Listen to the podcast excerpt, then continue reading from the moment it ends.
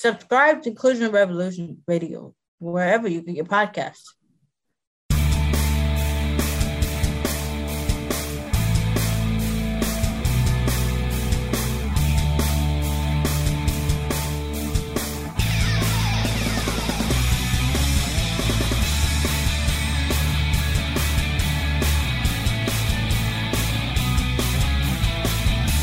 Hello, everyone, and welcome into Stacking the Box. I am Matt Verderame alongside Josh Hill, and we have a packed show for you. We are going to talk a little bit about Tyreek Hill, who is meeting with the NFL this week, per multiple reports. Uh, I have a little bit uh, of, of uh, thought on where this may go, uh, with, with a little bit of insight on where the Chiefs may take this. So we'll get to that first, then we're going to dovetail into What's going on in Green Bay? Matt LaFleur, the new head coach, Josh Hill's favorite person in the world. Uh, right. And, and so there's a little bit of, not a riff, but a, maybe a little bit of a clashing of, of thought between both he and Aaron Rodgers.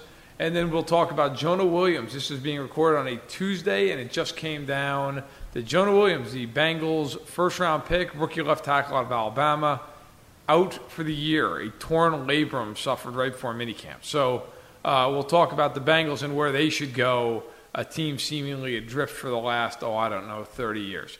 So we'll take our shots at all those things. But before we get into any of that, have to mention at the top.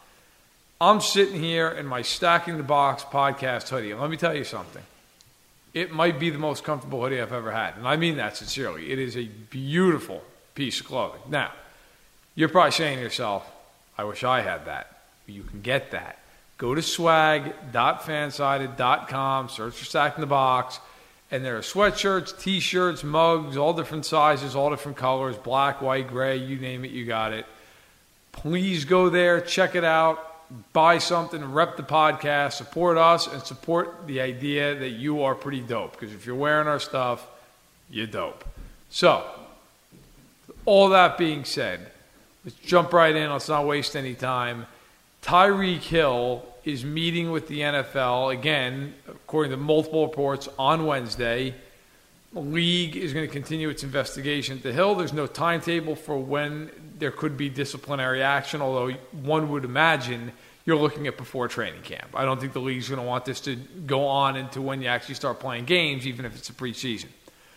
So, Hill, I ask you what do you expect to come from all this? Uh, probably nothing other than a little slap on the wrist. Um, I feel like something was going to happen with Tyreek Hill. It would have happened already. This is not. This is different from the Ray Rice, Greg Hardy cases of the world, of the Ezekiel Elliott cases, um, where it was present in the conversation the whole entire time between when we saw the videotape or when the report came out to when the discipline was eventually handed down. Like all you heard about and all you saw, unfortunately, was the Ray Rice tape, and all you heard about was Greg Hardy, and then we saw the photos. And with Ezekiel Elliott, we saw you know Jerry Jones, you know, coming out of the crypt to say you know he's got whatever. This it seems it died off, and it had all of the hallmarks of those other cases where it comes out of nowhere in the middle of a day, or maybe it was a weekend. I forget exactly when it was. Middle of the day, I yeah. believe, on a weekday. And we're like, oh wow, like this is this is something. And it kind of simmered. And then on the night of the draft, it's like, okay, now there's audio recording, yep.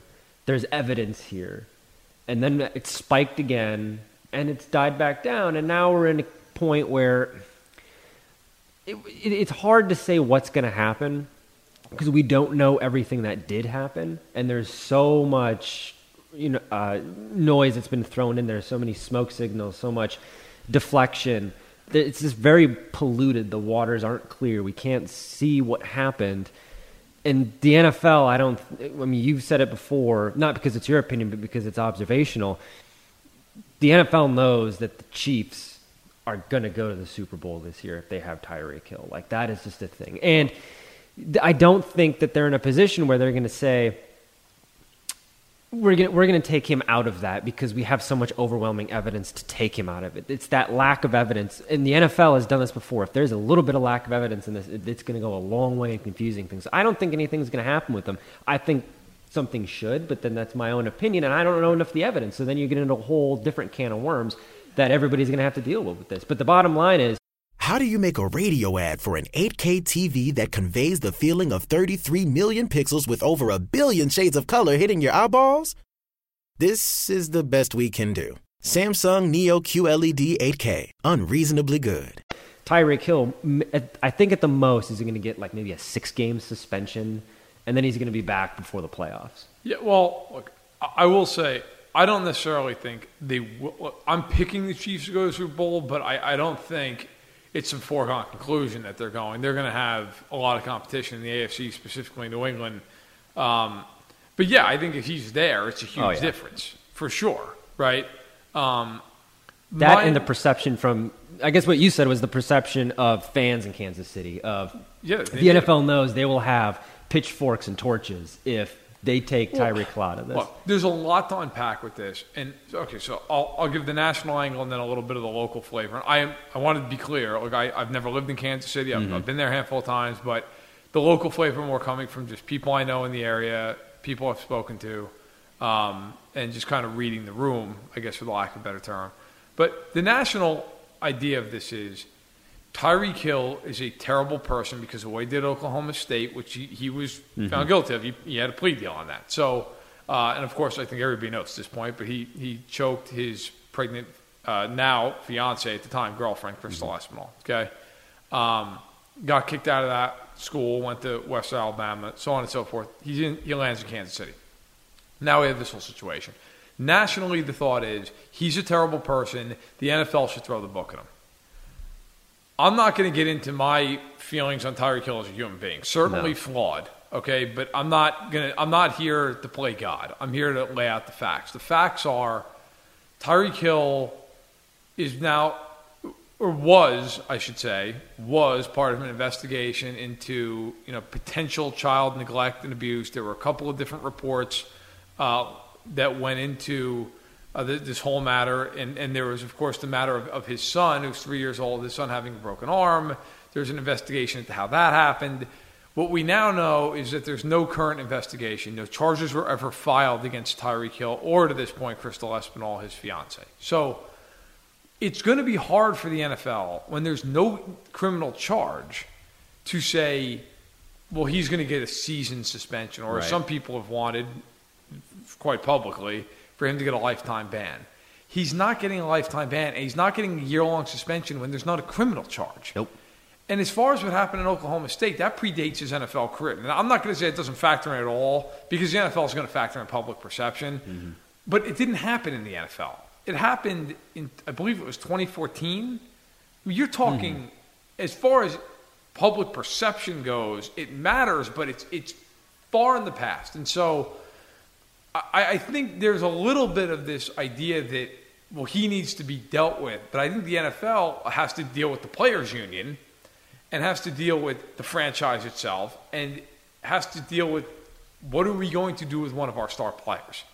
If Tyreek Hill was a third string wide receiver, the Oh, Chiefs yeah. would have cut him four months ago. Mm-hmm. But he's not a third string wide receiver. He's a top five receiver in the NFL, and he's electrifying. And whether or not that should matter, it does. Now, the local perception of this is the Chiefs lost Kareem Hunt. They cut Kareem Hunt because of what happened in February, in uh, you know, last February, I should say, in a Cleveland hotel. Okay, he he was physical with a 20 year old woman, kicked her. The Chiefs, once that video came out, they released him that evening. He since was picked up by the Cleveland Browns. You don't see anything negative about the Browns that they picked him up. Now, I think the Chiefs made the right decision by cutting Kareem Hunt. I was on record saying that when it happened, and I'm sticking by it. I think Kansas City, despite the fact they went to Cleveland, I, I think Kansas City made the right choice. And Cleveland made its own choice, fine, go ahead. But there is a local thought that to hell if we're going to go through that again mm-hmm. in Kansas City. We're not losing another star player because the thought is in Kansas City, what if we release Tyreek Hill and he signs with the Patriots? What if we release Tyreek Hill and he goes and signs with the Browns, or signs with the Colts, and we got to play him twice, or he signs with the Chargers? We're not going through that. not again. We're sticking with our guy this time. And I want to make clear that's not the team perception, but that's just the local Yeah. media fan perception of this whole thing. It's ugly. There's a lot of parts to it. And I'll, I'll digress now. All I'll say from my standpoint of Tyreek Hill is the Chiefs didn't cut him when that audio came out. The Chiefs stood by him through this whole thing. The Chiefs aren't going to back away from it now. There's a prevailing thought that he will be their full go come training camp, whether or not he is suspended by the NFL. So, if you're the Chiefs, if you're the team in this situation, you're riding this out because you have been waiting 50 years to be this good to go to the Super Bowl, and you're willing clearly to take the PR hit. They brought Frank Clark in. Yeah. The day that the case was reopened, Yep. they brought Ty- they brought Frank Clark up for a press conference. They do not care. The perception to the Chiefs is we'll deal with it. We want to win. Right, wrong, whatever. That's how they feel. So I think Tyreek Hill is going to get anywhere from two to four games. That's it, it seems about right. Like that's that's right in the ballpark. Like you said, I mean, this all would have happened a lot sooner if something was going to happen. And I do wonder how much the Kareem Hunt stuff does affect. Well, I did at the time. Wonder how much the Kareem Hunt stuff affected the Chiefs, maybe pulling off, but like, oh, public perceptions. And then, of course, they keep Tyreek Hill, A, and B, lest we forget, Frank Clark is on this team now.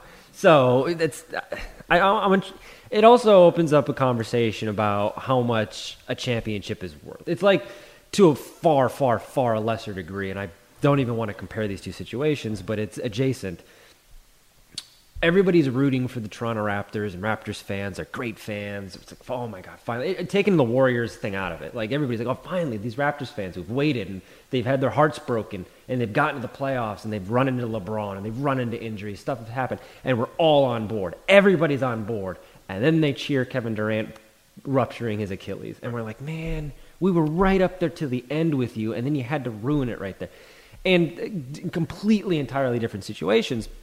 But you look at Chiefs fans a lot in the same way, where you're like, "Don't, not like this." It's like that Matrix meme. It's like, not like this, not like this. Like, you, I know that the Chiefs have been waiting for a Super Bowl for 50 years, and everybody was on because they got Patrick Mahomes, who I guess to tie it back to the NBA is being called the Steph Curry of the NFL. Yeah. That's wonderful. Uh, he's exciting. You get, Travis Kelce is what he is. He's kind of like a frat bro, but he's a nice frat bro. Andy Reid's the lovable barbecue fan, like the Kool Aid man. That's right. Tommy Bahama. Yeah, and it's like everybody's on board. We're like the Chiefs fans, loudest fans in the NFL. It's all this, and now you're like, come on, Frank Clark and Tyreek Hill. Like it's and it's Yeah. the fact that the fans. It's not. There's on the one hand, it's the team. Yes, it's gross that they're keeping these guys around if they did indeed do the things that they did. And the other hand, it's the fans, where it's like not all fans too. We have to preface. There's not all fans. No, it's a vocal minority, but it's a very vocal minority. But it's like, come on, like of all the hills to die on, no pun intended. It's like, come, really? I'm like, telling you, someone who's followed this fan base and who's been part of the fan base for a long time, and now, sure, I cover the league and I try to be as unbiased as possible, but I, I've never hidden. Mm-hmm. I'm a fan of the team. I have Oh, yeah. my whole life, and so I think I do have somewhat of a unique perspective as someone who covers the league nationally as my job, but also has been very tied into this team. I mean, I've covered Arrowhead Addicts for us. I was their editor in chief for years. I worked at another chief site at a different company as well. So um, I have, I think, a, a pretty good idea. I mean, I go on the radio in Kansas City all the time. I was on the radio Oh, yeah. on Monday night in Kansas City talking about the Chiefs. So my my point is, I, I think there are a lot of fans in Kansas City who are appalled by the whole thing, mm-hmm. and who don't want to see Tyreek Hill on the field. But there are absolutely a good chunk of Chief fans who do not care, who just want him out on the field. It doesn't matter. And you know what? I want to say this too. I think it's any fan base. It really is. If it was the the, the Packers, you'd have a lot of Packers fans who'd say, "I Oh, want yeah. this guy out of here," and you'd have a lot of Packers fans who say, "I don't care. He's going to score ten touchdowns and be good for fourteen hundred yards. I'll live with it. I don't care. He's not my moral compass. I just want good football players." Now, we could sit here and go back and forth on what's right and what's wrong. Personally, I- I think it's hard to separate the two things. I mean, I Oh, think yeah. if, if you're a fan of a team and you're somewhat invested in those those players, like you understand who they are and what they've done. And in this case, but again, with this with Tyreek Hill, and this is why I think it's very hard for the league. We don't know what he did. Exactly. Nobody knows. Nobody. All I know for a fact is that he's not been criminally charged with anything, and the mm-hmm. case is closed. That's what I know. I don't know. I know that the arm of the three-year-old kid, that, his three-year-old son, that was broken. There was nothing found of nefarious note. How he broke his arm, he knows. Mm-hmm. You know, his Jamie's log. Progressive. The Harrington's backyard. Day 27, 3.33 a.m. 333. All those threes mean something. Or I may be losing it. Been camped in the Harrington's backyard for 27 days now, proving that Progressive has 24-7 protection. They told me every day they understand what 24-7 protection means. Think I'm finally getting through to them. 333. Progressive doesn't just offer a great price when you bundle home and auto. We offer round the clock protection. Just not literally from Jamie. Coverage from Progressive Casualty Insurance Company affiliates and third party insurers and subject to policy terms. Bundle discount not available in all states or situations. parents, I would assume, know the truth. I, but there's no evidence that Tyreek Hill broke this kid's arm. We do know that there was corporal punishment in the home, and you could talk again whether or not that's right or wrong. Okay, I have a two, I have a daughter who's almost two years old. I would never administer corporal punishment, mm-hmm. But there are plenty of people who do, and I don't look down on them because it's it's legal. You're allowed to do that. A lot of people grow up like that and still feel that that's the right way to parent their their child. So.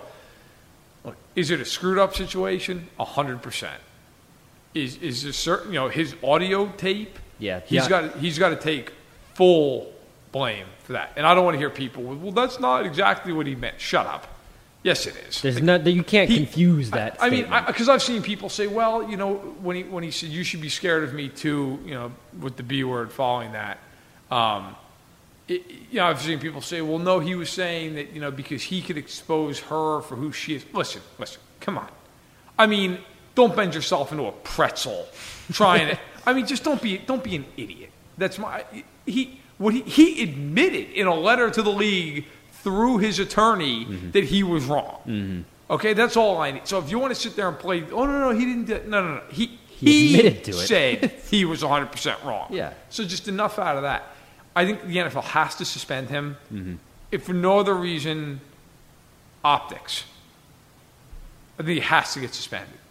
Do I think he's getting more than four games? I don't. I don't have inside information. Look, the, any Mm-hmm. source I have inside the league, it's been extremely quiet on this front, and it kind of has to be. I get Yeah. it. Um, but yeah, I think you're probably looking at a short suspension. And if you're the Chiefs, you don't care.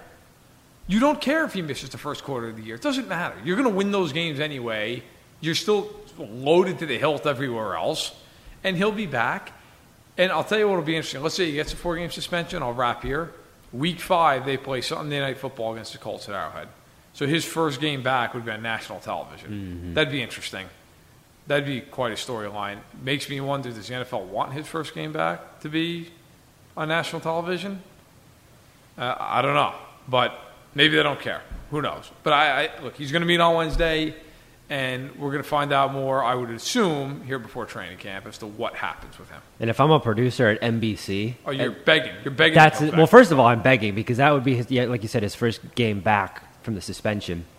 But I'm already planning for we are broadcasting him coming out of that Chiefs tunnel and the uproarious applause that Chiefs Kingdom is giving him. Like that, no words, no nothing, no music, just show that coming out. That's going to be a talker. That's going to be a topic of I'll- conversation because it's going to happen. It and is- we, we thought it was going to happen. happen. It is gonna happen. The upsetting part about it too is It is. we thought it was going to happen when we went to a Chiefs game last uh, last year, the Thursday night game against the Chargers, which we won't talk about for a number of different I don't reasons. want to get into that game. But it was Eric Berry's first game back, and we thought that, that was going to happen for him. That he they were going to call him out last from the tunnel, and everybody was going to go nuts. And Eric Berry's back. This is great, and it didn't happen. But called I, the offense. and I feel like it's going to happen with Tyreek Hill, and we're going to have the optics. You talk about the optics Yep. of Chiefs fans throwing their weight behind this guy when like you said we all we know is he's been he has not been criminally charged but we all know what we heard on that tape and i guess perception is everything It but is. people are entitled the people who are in, who are twisting into a pretzel are entitled to do that free country but the people who are pushing back against that and saying no like you are and like i am saying no let's like we know what he said and he admitted to it like that's that's also a fair game we can all move on here. We'll, we'll get on from this, but I, I just think there are so many people who view him in Kansas City as a victim. Mm-hmm. And I just don't know how you get to that. I, I really don't. Not from anything we know. Maybe something comes out down the road, it's a crazy story, and it, but if you right now are saying, "Well, he's the victim," well, that's just the painter. That's a picture you're painting. Yeah. Because there is no evidence that he's a victim of anything.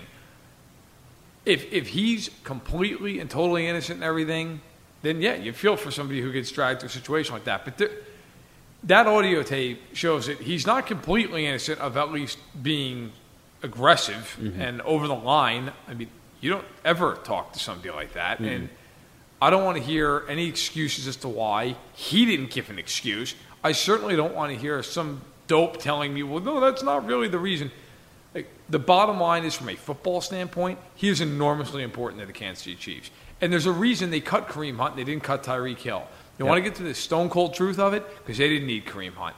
And I said that on this podcast. Go back and listen to it from the, after he got cut. They didn't need him. They didn't need Kareem Hunt because that team was is and was built around the triumvirate of Kelce Hill and Mahomes. If those three guys were on the field, that team's scoring 30 plus points a game. Damien Williams is going to run just fine into a six man front. He's, he's going to. Sammy Watkins is, is more important to that team than Kareem Hunt ever was because when Sammy Watkins is on the field, you can't double Tyreek Hill. And if you do, Watkins will kill you. So the Chiefs knew they could cut Kareem Hunt and it wouldn't affect them. By the way, go back and look at their statistics. They're more efficient running the ball without Kareem Hunt. Mm-hmm. Now, small sample size, but it's the case. They didn't cut Tyreek Hill because they need Tyreek Hill. Tyreek Hill, before this happened, was going to get a $100 million extension. Kareem Hunt was never getting a $100 million No. extension. Okay? So just keep that in mind. Like the Chiefs aren't, I don't want to say not dumb, but in, in a football sense, yeah, they're not dumb. They, they know who runs the show on that offense. And it's Patrick Mahomes, and it's Tyreek Hill, and it's Travis Kelce, and to a lesser degree, it's Sammy Watkins. And if those guys are on the field, they're going to light you up. And they know it. So, speaking of offenses that can light teams up, or at least it should be able to, look, last year, the Green Bay Packers were not that kind of an offense. They struggled. Mike McCarthy, of course, ends up getting fired uh, midseason. That they, they limped to a non playoff finish. This offseason, they spent a ton of money in free agency. But the big news was they went out, to hire Matt LaFleur, who you have been personally stumping Oh, yeah. for since you were about 10 years old. So now he's there. Mike Silver, uh, good friend, wrote a great piece over at NFL.com. And he was in Green Bay, and he detailed that there might be a little trouble right now with LaFleur's system for Aaron Rodgers because LaFleur's system doesn't really have the audibles at the line of scrimmage built in. Rodgers wants more freedom at the line of scrimmage, and so there's a little bit of push pull there right now. Thoughts on uh, how that might play out there in the frozen tundra? Uh, well, I mean, think Aaron Rodgers just needs to stay out of the way of a legend like Matt LaFleur. I think he needs to get in, get in line and know his role in the offense. No, I mean, we always end when this hire happened, we anticipated the fact that there was gonna be some problems. There was gonna be some growing pains because I mean, look at the last what decade of Aaron Rodgers' career it's been nothing but constant butting of heads with Mike McCarthy to the point where McCarthy was run out of town to what many believe is Aaron Rodgers doing. Because look, let's be real. That the Packers are Aaron Rodgers. The Packers are never ever there's other than Vince Lombardi, the Packers have never been a coach's team. It was never Mike Holmgren's Packers. It was Brett Favre's Packers it was never gonna be and never was Mike McCarthy's Packers. It was always and always will be until he retires Aaron or leaves Aaron Rodgers Packers. And that's kind of what Matt LaFleur is running into is he's coming in, he's like, I'm the head coach. I'm the guy who's supposed to be running the show, and if things go wrong, I'm the one who's gonna get fired. But this is Aaron Rodgers' team. So now I have to come in and I have to try to install my system. I have to come in and try and get things right, and I have to try and be for a lack of a better term, the adult in the room when my quarterback isn't isn't Aaron Rodgers older than Matt Lafleur? Uh, they're around the no, same it- age. A three years difference. So they're about yeah they're around the same age. So it- we knew there was going to be problems. I, my the other side of this too is get back to me at week four. Whatever the Packers' record is, however the offense is going, let's revisit this conversation then. Like it's very easy right now when we don't have any action, when there's no games being played, when we haven't seen this offense work to say, oh man, I don't know if Aaron Rodgers can't call an audible at the line of scrimmage, this Matt Lafleur, uh, Matt Lafleur might not be long for this job. Like, come on, let, let's let's see this in action. If we get to week four, week five, week six, and we're like, man, why aren't the Packers scoring more points? How come they're not more efficient on offense? Like I thought Matt Lafleur was supposed to be this genius, which I have about three different beach houses already purchased on Yeah. the stock that I've invested. Um, get back to me then. I don't dislike the fact that we're talking about it now and we're having the conversation, but I'm not going to judge the results of training camp conversations.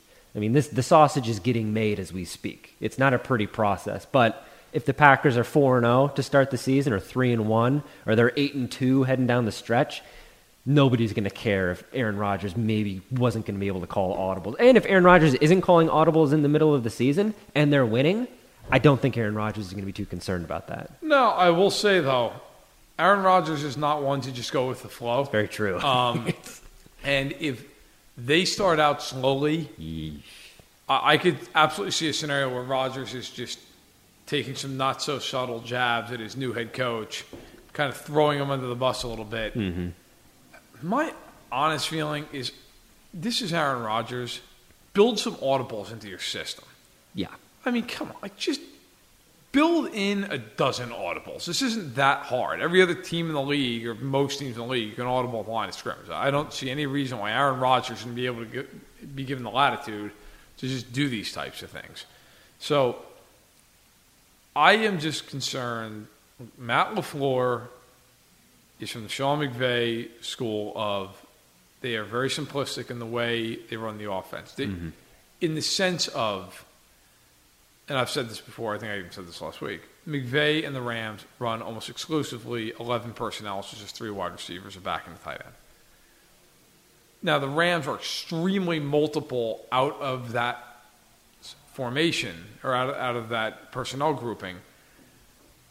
And I expect that the Packers will be something similar, considering that's where Flores come out of. Of course, every coach will put their stamp on a little bit, but if you are going to be in a similar personnel grouping all the time, you should be able to audible all the time. You have mm-hmm. the same players on the field. You, you- it's not like it's not like you're going to audible to a play and you go, oh, oh, we don't have our second tight end out here. You never have your second tight end out there. So uh, if you're the Packers, you have Aaron Rodgers at 35 years old. Let him audible. Just let him do what he's got to do. Now, starts to get out of control and he starts deviating from a game plan. I understand LaFleur at that point kind of pulling the reins in a little bit. Yeah.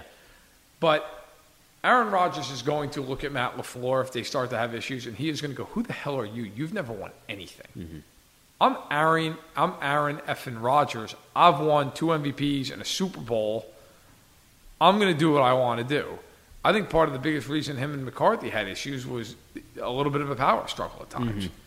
So I think right now it's not a huge issue. I think they'll probably figure something out, get to some middle ground. I do think, though, if Florida doesn't budge on this and they go into the year and that offense doesn't start out well and they're struggling early in the season, Aaron Rodgers is not going to be shy about the fact that he's not very happy. No.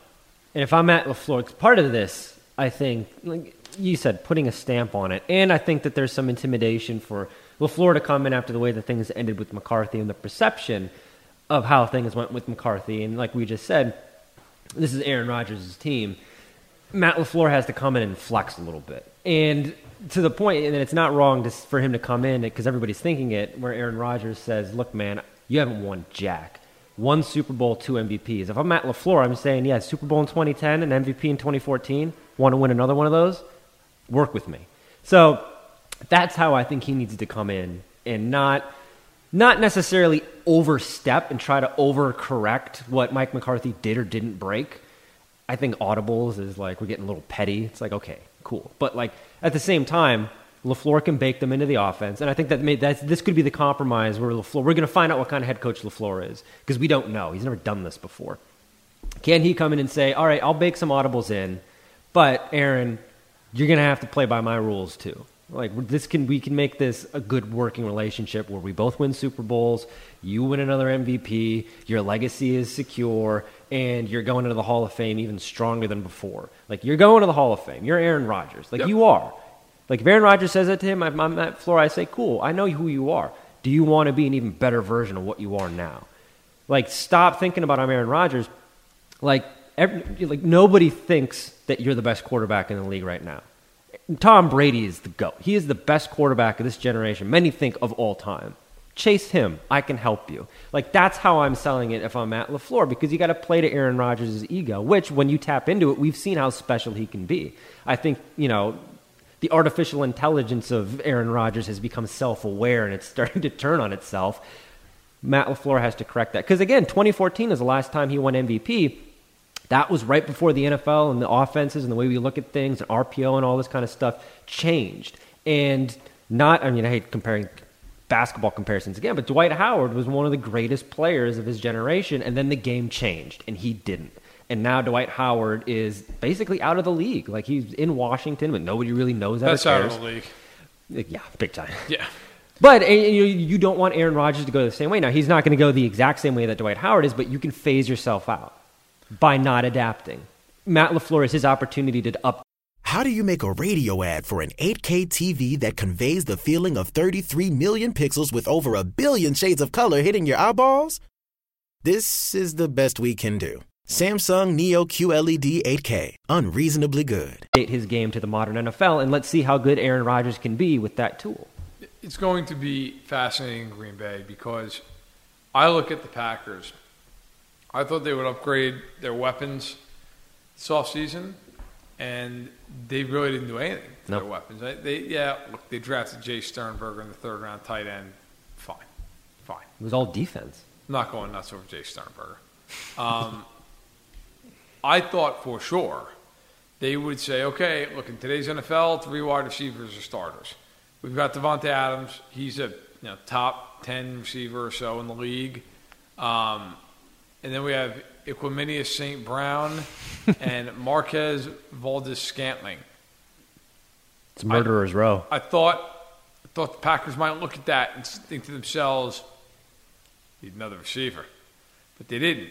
So the question now becomes, what can Rodgers do, even in LaFleur's offense, even in a more updated 2019 NFL type of scheme?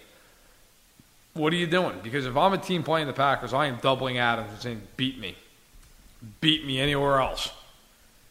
I I don't see if you're the Bears, if you're the Vikings, how are you not just running a safety over the top Adams the entire game? Saying, go ahead, go ahead. You want to throw to Jimmy Graham?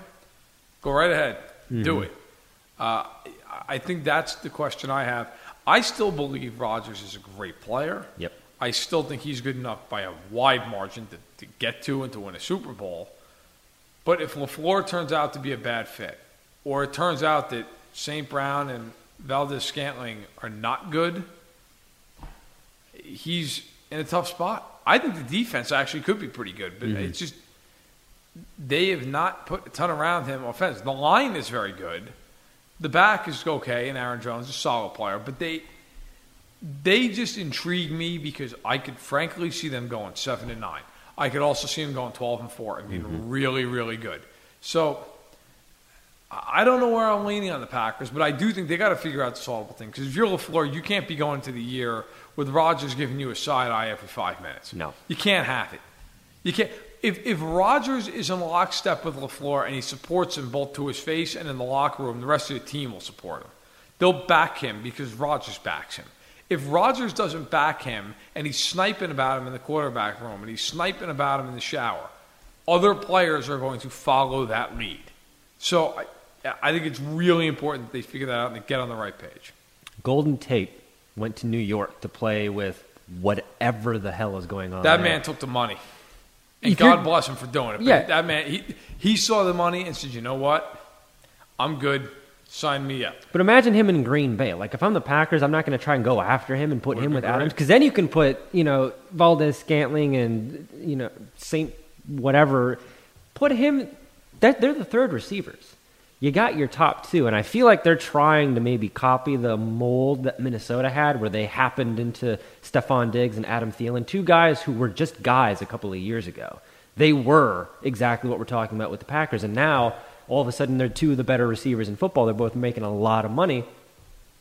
I wonder if the Packers are maybe trying to chase that instead of going, which may be a more correct route of let's open up the checkbook, open up the purse a little bit, and pay Golden Tate. You know, let's go out. Devin Funchess isn't the greatest guy in the world, but mm, is he better than what we have? Sure. Like Yeah. even Right. Cole, even Cole Beasley. Like go out and get a Cole Beasley and see what he looks like in this offense. So I don't know. I I I've also have questions, and as a Buccaneers fan who deeply dislikes the Packers, both as a Buccaneers fan and as a Minnesotan, I've got two ways to approach this. I'm deeply invested in the success of Matt Why LaFleur. not sign Tyrell Williams? That, that too. And by the way, Adam look at- Humphries was out there. Yeah.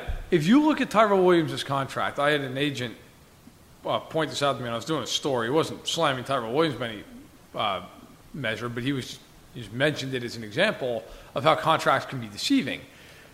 Tyrell Williams got four years, $44 million, which on the surface is a terrific contract, get the most of any receiver in this class, the free agent class. You look at his contract, he has no dead money after the first year. The Raiders really signed him for one year, 11 million bucks. Mm-hmm. If you're the Packers, sign him for two years, $20 million, guarantee 15 million of it. Would have been a better contract. I, just, I, I don't understand. And I know, look, I, I'm sure Packers fans would say to me, you're underestimating St. Brown and Valdes Scantling. Don't you I- forget about Geronimo Allison. I, yeah, okay. like, get out of here with all that. Go get guys who are big time players, who are proven guys. You know, look, my father, who God knows is listening to this podcast, so he'll get a kick out of this. I say this all the time in life, and it's true, and he taught me this. The word potential is a real fancy word for saying you've never done anything. Because if you've done something, you don't have potential, you're actually good. If you have potential, you haven't done anything. So potential's fine in certain instances, but when you're the Packers and your MVP quarterback is 35 years old and that clock is ticking ever louder, you don't have time for potential. You need to win now. You need to go get guys who have shown that they made good on their potential. And so if I'm the Packers, I would have been more aggressive. Now they weren't. It's water under the bridge. They clearly believe in these players. We'll see if they're right. Brian Gutekunst has done a nice job, I think, in building up the roster in the last couple of years. Certainly, he's been a hell of a lot more aggressive in free agency than they ever were prior to his arrival. Uh, but the Packers, to me, and we talked about this a few weeks ago on the podcast, are the biggest wild card in the NFC. They could be the team that nobody wants to see.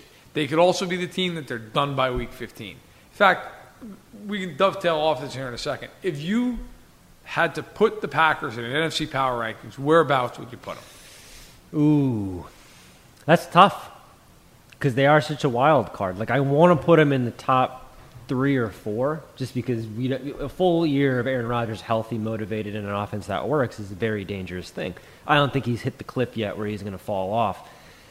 But it's the NFC Championship game. They're in New Orleans. Are they winning that? No. I Probably not. I don't think they're winning in Los Angeles against the Rams. I think McVay outsmarts LaFleur easily, and if and um, look, the Rodgers Goff thing is not even close. I got to tell you, man, if Gurley's knees is as bad as a lot of people think it is, I, I think the Packers are better than them. What I, I do, and I, I, I, I don't need to cut you off. I agree with you, New Orleans. What about Philadelphia? That was your team. I was going to say, if Wentz is healthy, they're better than Green Bay. They're the better team. If the if the Cowboys get Prescott to go one more level, that they have a really good defense. I'm not saying I think the Packers aren't as good as Dallas because I got to say I I think if you said neutral site, I would take the Packers in the game. I think it's close. I know the I know Bears fans have got to be screaming over this conversation. You know what though? I'm sorry. I don't think so. I, I, I just Trubisky scares the daylights out of me. Yep. I, know that last year you you beat him, but you saw week one what happened in that game. Like I don't know that I, I don't believe in Cousins. Or I would put the Packers third. What about the Falcons? You know, Because it's similar. It's similar with the good defense. Because every, if everybody's healthy Yep. and Matt I- Ryan is kind, kind of like Aaron Rodgers. it's a fair one. I would put the Falcons in that mix. I think the Saints and the Eagles, if, if Wentz is healthy, they're clearly better. Oh yeah. Man, if Gurley's not healthy, I think the Packers are better than the Rams. I, I don't know without Gurley that the Rams can be an effective offense. Not, not- to, to the extent that they have been the last couple of years. I should preface because I still think they'd be a good offense. I just don't think they would be that great offense that they've been. Um, but yeah, I think the Packers, man, right there, like third, fourth in the conference. I think they're I think they're a contender, but I have a lot of questions about them that I don't have about some of the other contenders in the NFC. Yeah. So Take that for what it's worth. Well, there's no easy way to transition to this Verderame, but we have to talk about the Bengals. Yeah, there never is an easy way to transition to this. Jonah Williams, their first round pick, he's already out for the season, um, which kind of, in of itself, is upsetting because you never like to see a rookie miss his first year. Um, the, of course, you compound that with the Bengals have a new head coach for the first time in what seems like a million years. 1978. We're at the tail end of Andy Dalton's career, it seems, at least his career in Cincinnati. There's a lot of transition, a lot of interesting things going on. However, this highlights once again how sad it is to be a Bengals fan and how sad it's been for quite a long time. Like outside of Marvin Lewis's dead behind the eyes look and how he just was never able to be fired. Um, looking back at some of their draft classes, because Jonah Williams is a member of their most recent one. We can't really grade them out yet. And we just actually at Fansided did a retrospective of the 2016 NFL draft, so you can check that out. All the NFL experts were involved in that, breaking it down. Um, I remember looking at the Cincinnati Bengals blurb. Their first round pick in 2016, William Jackson. who was hurt his entire rookie year. Follow that up, 2017 first round pick, John Ross. That's a shame. 2018, Billy Price. So there's a theme here with Cincinnati Th- of those stars. And Jackson's a nice player, but he's not. just a guy. He's at this point, and I I would agree. Xavier He's- Howard was taken a couple of picks later. Right, right. So- At this point, William Jackson's good, but you know leaves you wanting more. but it raises the question of, And John Ross, dear God, Lord, you know who was drafted directly after John Ross? Patrick Mahomes, that's right. the next pick. Wow. The Jonny Flynn to his to the Steph Curry. Just there, there you go. But it does raise the question of should the Bengals just blow this thing up? Like we were talking about before the show. Sky high. The Buffalo Bills did this a couple of years ago. They traded Sammy Watkins, and I went and I looked it up. They got well. They traded. Uh, who else did they trade? They Uh, traded Darby. Darby. Ronald that's Darby right. Ronald to Darby to, Philly. the, to Philly. They got the 96th overall pick for that in the 2018 draft. They So took Jordan Matthews uh, back Yep. to Buffalo. they took Harrison Phillips with that one. They got the 56th pick from the Rams, Yep, second rounder. which they then turned into the Josh Allen trade. So they trade up to get their quarterback. So, and then the Patriots ended up taking Duke Johnson or Duke Dawson with that, not Duke Johnson, Duke Dawson with that pick because they traded with the Buccaneers. Um, point being, the Bills were like, we're not going anywhere. Yep. Let's get rid of these guys. Let's get rid of these big names. Let's get some picks for the future. And what they got out of it was Harrison Phillips, whatever, but Josh Allen, franchise quarterback, or picks that got them up to move up and take him. The Bengals should do exactly the same thing. They should blow this thing, like you said, sky high, capital underscore, blow it up. The whole deal, 30 inch headlines. Like just, and I'm going to write about this in next week's Stacking the Box as one of my items. Why are the Bengals pretending that they're anything other than a bottom five team in the league? Just enough. You finally fired Marvin Lewis. Marvin Lewis has been the head coach of that team since, since the, the Constitution was signed. I, mean, it's, it's insane. Never won a playoff game. Now he's finally gone after years and years and years of people in the Queen City just begging. Part of the reason was because they couldn't sell tickets the last half of last season. Yeah. And I just, they are so boring as a franchise. And Duke Tobin, who's the GM there, I, I think it's time for him to have an honest conversation in his own mind about where they're going and what they're doing. I think Zac Taylor is a good hire. I really do. I think Zac Taylor is a smart guy. I got to spend some time with him down at the Super Bowl. Zac Taylor is, is thoughtful. He's insightful. He's a terrific offensive mind. I think he's someone who connects with players. Zac Taylor is a good hire. But if Zac Taylor is going to work out in Cincinnati, they've got to surround him with players. And you know what? You're not doing that with this roster. They were dead last in the league in the NFL last year in, uh, in, on the defensive side of the ball. Can you name anybody they added on the defensive side of the ball? Their No. first couple of picks in the draft were offensive players. And the reason we bring up the Bengals is because Jonah Williams tore his labrum. He's done for the season. And then their second round pick was, was Drew Sample, a tight end who a lot of people thought was going to go in the fifth round. Mm-hmm. So I, I just I don't understand.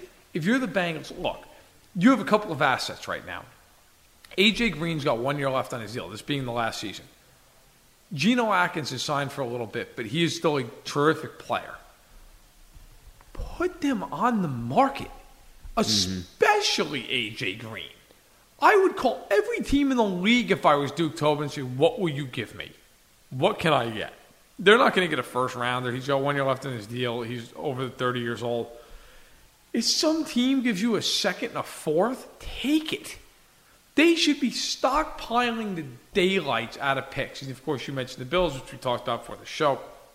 They're the example I'll use in my column. The Bills were smart enough to just say, you know what? We stink. We're not going anywhere. And the ironic thing was, they ended up making the playoffs that season. Yeah. They ended up going 9 7. And they almost won in Jacksonville, yeah. too. Uh, in the worst playoff game that's ever been Oh, witnessed. yeah. But Brandon Beane, who's another smart, insightful guy, said, you know what? Our roster stinks. We're never winning anything significant with this team. We have to go out and we have to turn players into picks, and we have to turn those picks into young rookie contracts on players who are talented. Now, we'll see if the Bills ended up picking the right players, but the plan was right. The Bengals, th- there's no plan. You're not winning anything with Andy Dalton. He's atrocious.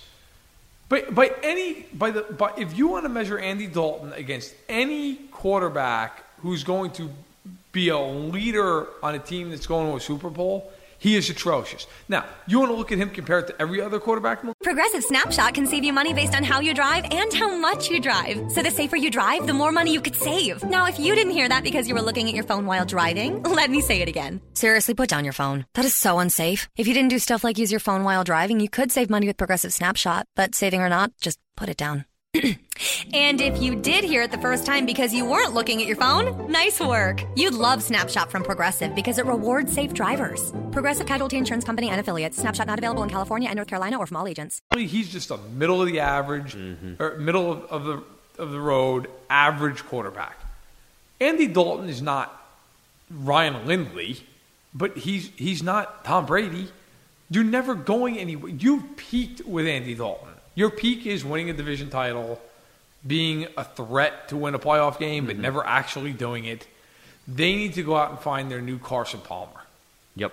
They, you know, who of course was there, and then he got hurt, and then everything spiraled downward. But they got to go find Kenny Anderson or Boomer Esiason. They've got to go get that guy. And yeah, that's scary because you might trade or move on from Dalton, and you may not be able to find that guy. But what is the difference? You're never winning anything with Andy Dalton. So they should be moving Geno Atkins if they can. They should be move, They certainly should be moving AJ Green. Who, mm-hmm. by the way, what is his motivation to stay there? Nothing. Nothing. The Bengals should be selling off everybody. Tyler Boyd, I believe, uh, has mm-hmm. one year deal on or one year left on his deal. Mm-hmm.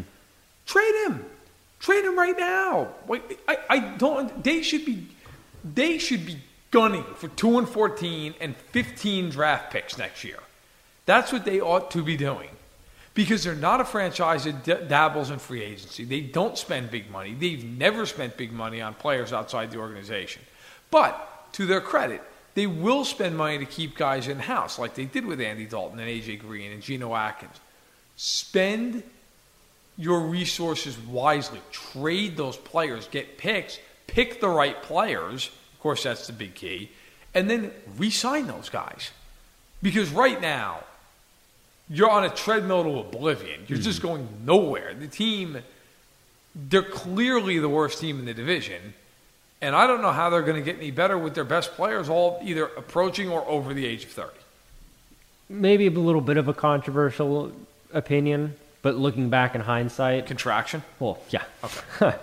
Contract them, please. Um, Drew Sample, like you said, picked 52nd overall in the draft this past year. Yep. Um, the s- 50, uh, 62nd pick was Andy Isabella. That is the pick that the the Arizona Cardinals. Cardinals got when they traded Josh Rosen to Miami. If I was the Bengals, and you're saying they're not going to get a first round pick for him, what if they would have called up the Cardinals and been like, "We're going to give you AJ Green if you give us Josh Rosen"? Who says no to that? Oh, like, I- oh, the Cardinals uh, would at least have to think about it. And he's an older player on a rebuilding team, but still, like, that's uh, like you're getting value you because have if you're not going to get a first round pick, you're technically Right. getting a first round pick. You're getting the tenth overall pick, two drafts removed, or a draft removed now at this point. But you're getting, and then you're getting potentially what could be your Boomer Esiason, that guy who's going to come in, your Carson Palmer, your franchise quarterback. You're getting him basically with fresh legs. There's not a lot of tread taken off those tires. That to me is the type of move that the Bengals would have to make, and that's bold to say because on the surface, I could see us looking at that like a Khalil Mack type trade. We're like, man, they traded AJ Green for Josh Rosen. Who the hell is Josh Rosen going to throw to? This makes no sense. But you're rebuilding, and you'll have a piece to rebuild around. And right now, what do the Bengals have? Like one of the things that I noticed when we were looking back at the 2016 draft was I think that the Bengals still have every single player that they picked on their roster, which is very rare when looking at the other teams in their draft classes. Guys move around, they get cut, especially late in the draft. Even their late round guys, they had like a seventh round safety who started a couple of games last year. That that to me is impressive in that they were able to do that and they were able to keep these guys, but they're just a bunch of guys. Like it's mediocrity. Like, you, do you want that? Like, having an entire draft class where three years later everybody's still around, cool, that's fine. But what have you done in those last three years with those guys? Whereas the bold move would be we're going to take a franchise wide receiver and swap him for a franchise quarterback. That's a bold move. That is something that the Bengals have never done, and I think they're, they're going to be stuck in this rut until they do something like that. Now, the Bills, they didn't go to the Super Bowl last year, they missed the playoffs. But they used those picks that they had for the Sammy Watkins trade to get their franchise quarterback. The Bengals need to do something bold like that, or it's like we're just going to have the Andy or the uh, Marvin Lewis era reduck here. Like it's going to be the same thing. You can't expect different results when you're running back the same team. No. Over and over and over. And the Bengals just can't seem to figure out. Yeah, you're not going to win big with Andy Dalton as your centerpiece offensively. It's just not happening. And if I'm AJ Green, I'm telling them in a nice way, I'm not making a stink about this. Trade me. Mm-hmm. I'm not resigning. Just get rid of I, it. I'm not. I'm not coming back. I'm I'm worth more than the third round comp pick you're going to get from me. Yep. Trade me. You're not winning anything of note anyway. And there are a lot of teams out there that would sure love to have AJ Green. So if I'm the Bengals, that's the first place I'm starting that rebuild with. Oh And I don't think anybody could blame you. If I'm general manager Bill O'Brien, I'm calling up the. If I'm general manager Bill O'Brien, I'm, I'm worried about a lot of things. But, yes, I'm making but that phone. AJ Green on the same offense as uh, DeAndre Hopkins. DeAndre Hopkins, Will Fuller, and uh, and uh, Deshaun Watson. That, that's incredible. And I mean, the Chiefs are trading for everybody under the sun who becomes available. I'll tell you Frank right now, Clark if- and if Darron I'm- Lee. Like, if I'm the Patriots, Yeah. uh, I'm making that phone call in a heartbeat. Oh, yeah. Okay, and there are a few other teams. There are a few other teams that would be. Uh, we just talked about one of them, the Packers. the Packers. Yep. I'm sorry, Equanimeous St. Brown can, can slide over in the depth chart. Um, could you imagine him in the Saints? You put him across from Michael Thomas. How? Wow. There, there you go. Greatest show on turf, part two. Or a team like the Niners who could really use that number one receiver, right? Like there are. I think what we're proving here, no shortage of teams that would be making that phone call for AJ Green. You get a bidding war, and you'd probably get more than you'd expect. So, with that all being said, thank you so much for listening to this edition of Stacking the Box. Don't forget, you can look cool, you can look smart, you can be smart, you can go out and get our swag at swag.fanside.com. Search Stacking the Box. You can get sweatshirt, t-shirt, mug, all the rest of it. It's awesome. I'm sitting here in the black sweatshirt right now. I like this sweatshirt so much, I wore it today in Chicago despite the fact it's 85 degrees outside. It's true. I don't care. This sweatshirt is too awesome to leave at home. Okay? Just keep that in mind. Also, want to thank our sponsors over at Fanatics, of course. Fanside.fanatics.com. Type in the code word fansided. Save 20% on shipping. Obviously, as you know, Fanatics has you covered from jerseys to hats, so on and so forth. Anything you can want as a fan, they, they make sure they've got it in full supply. So check them out. And also, we will be back next week with another podcast. After that, yours truly on vacation for two weeks, headed back home to visit the family and the friends in New York. I will be, as they say, off the grid. Uh, I'll be in the mountains, literally at a lake house. I will be, I don't even have cell service. So if Hill has to desperately get hold of me, it will be by Western Union. if I have to tell you that the Devils made another incredible Yeah. trade. Yeah, that's right. It will be. It will be a very. Slow, I'll find out two weeks after the fact. um, I turn back time when I go home, but I enjoy it. Uh, and so, uh, Mr. Hill here will be holding down the fort, and then we'll be moving into a new office. So, not that anybody cares that's listening, but we'll have Podcast studio. podcast studio, and that means guests coming on every week because we'll have uh, a much more state of the art situation going on. Uh, we can't wait to do that. We have so much in the works, uh, and it's amazing to say so, but we are less than one month away from training camps open. Bring it on. Unbelievable. So, thanks so much for listening. Subscribe on iTunes to Stacking the Box. Follow us at Stacking the Box. Uh, and make sure to give us a comment and a rating. Really appreciate it as always. So, for Josh Hill, I am Matt. Thanks for listening, and we'll talk to you again next week. Aw, you didn't have to go so all out for my birthday. Yes, we did. Because birthdays are about showing your friends how much you care for them and how grateful you are for their. This is Jamie from Progressive. No, this is a great time. Progressive protects you 24 7. Mm hmm. Oh, I'm sorry that happened. Jamie. Can you hold on one second? Uh, I gotta take this call, but remember, birthdays are about togetherness. Contact us 24 7 on the phone, online, or on the mobile app. Progressive Casualty Insurance Company and affiliates covered subject to policy terms. When you need mealtime inspiration, it's worth shopping Kroger, where you'll find over 30,000 mouthwatering choices that excite your inner foodie. And no matter what tasty choice you make, you'll enjoy our everyday low prices, plus extra ways to save, like digital coupons worth over $600 each week. You can also save up to $1 off per gallon at the pump with fuel points. More savings and more inspiring flavors make shopping Kroger worth it every time. Kroger, fresh for everyone. Fuel restrictions apply.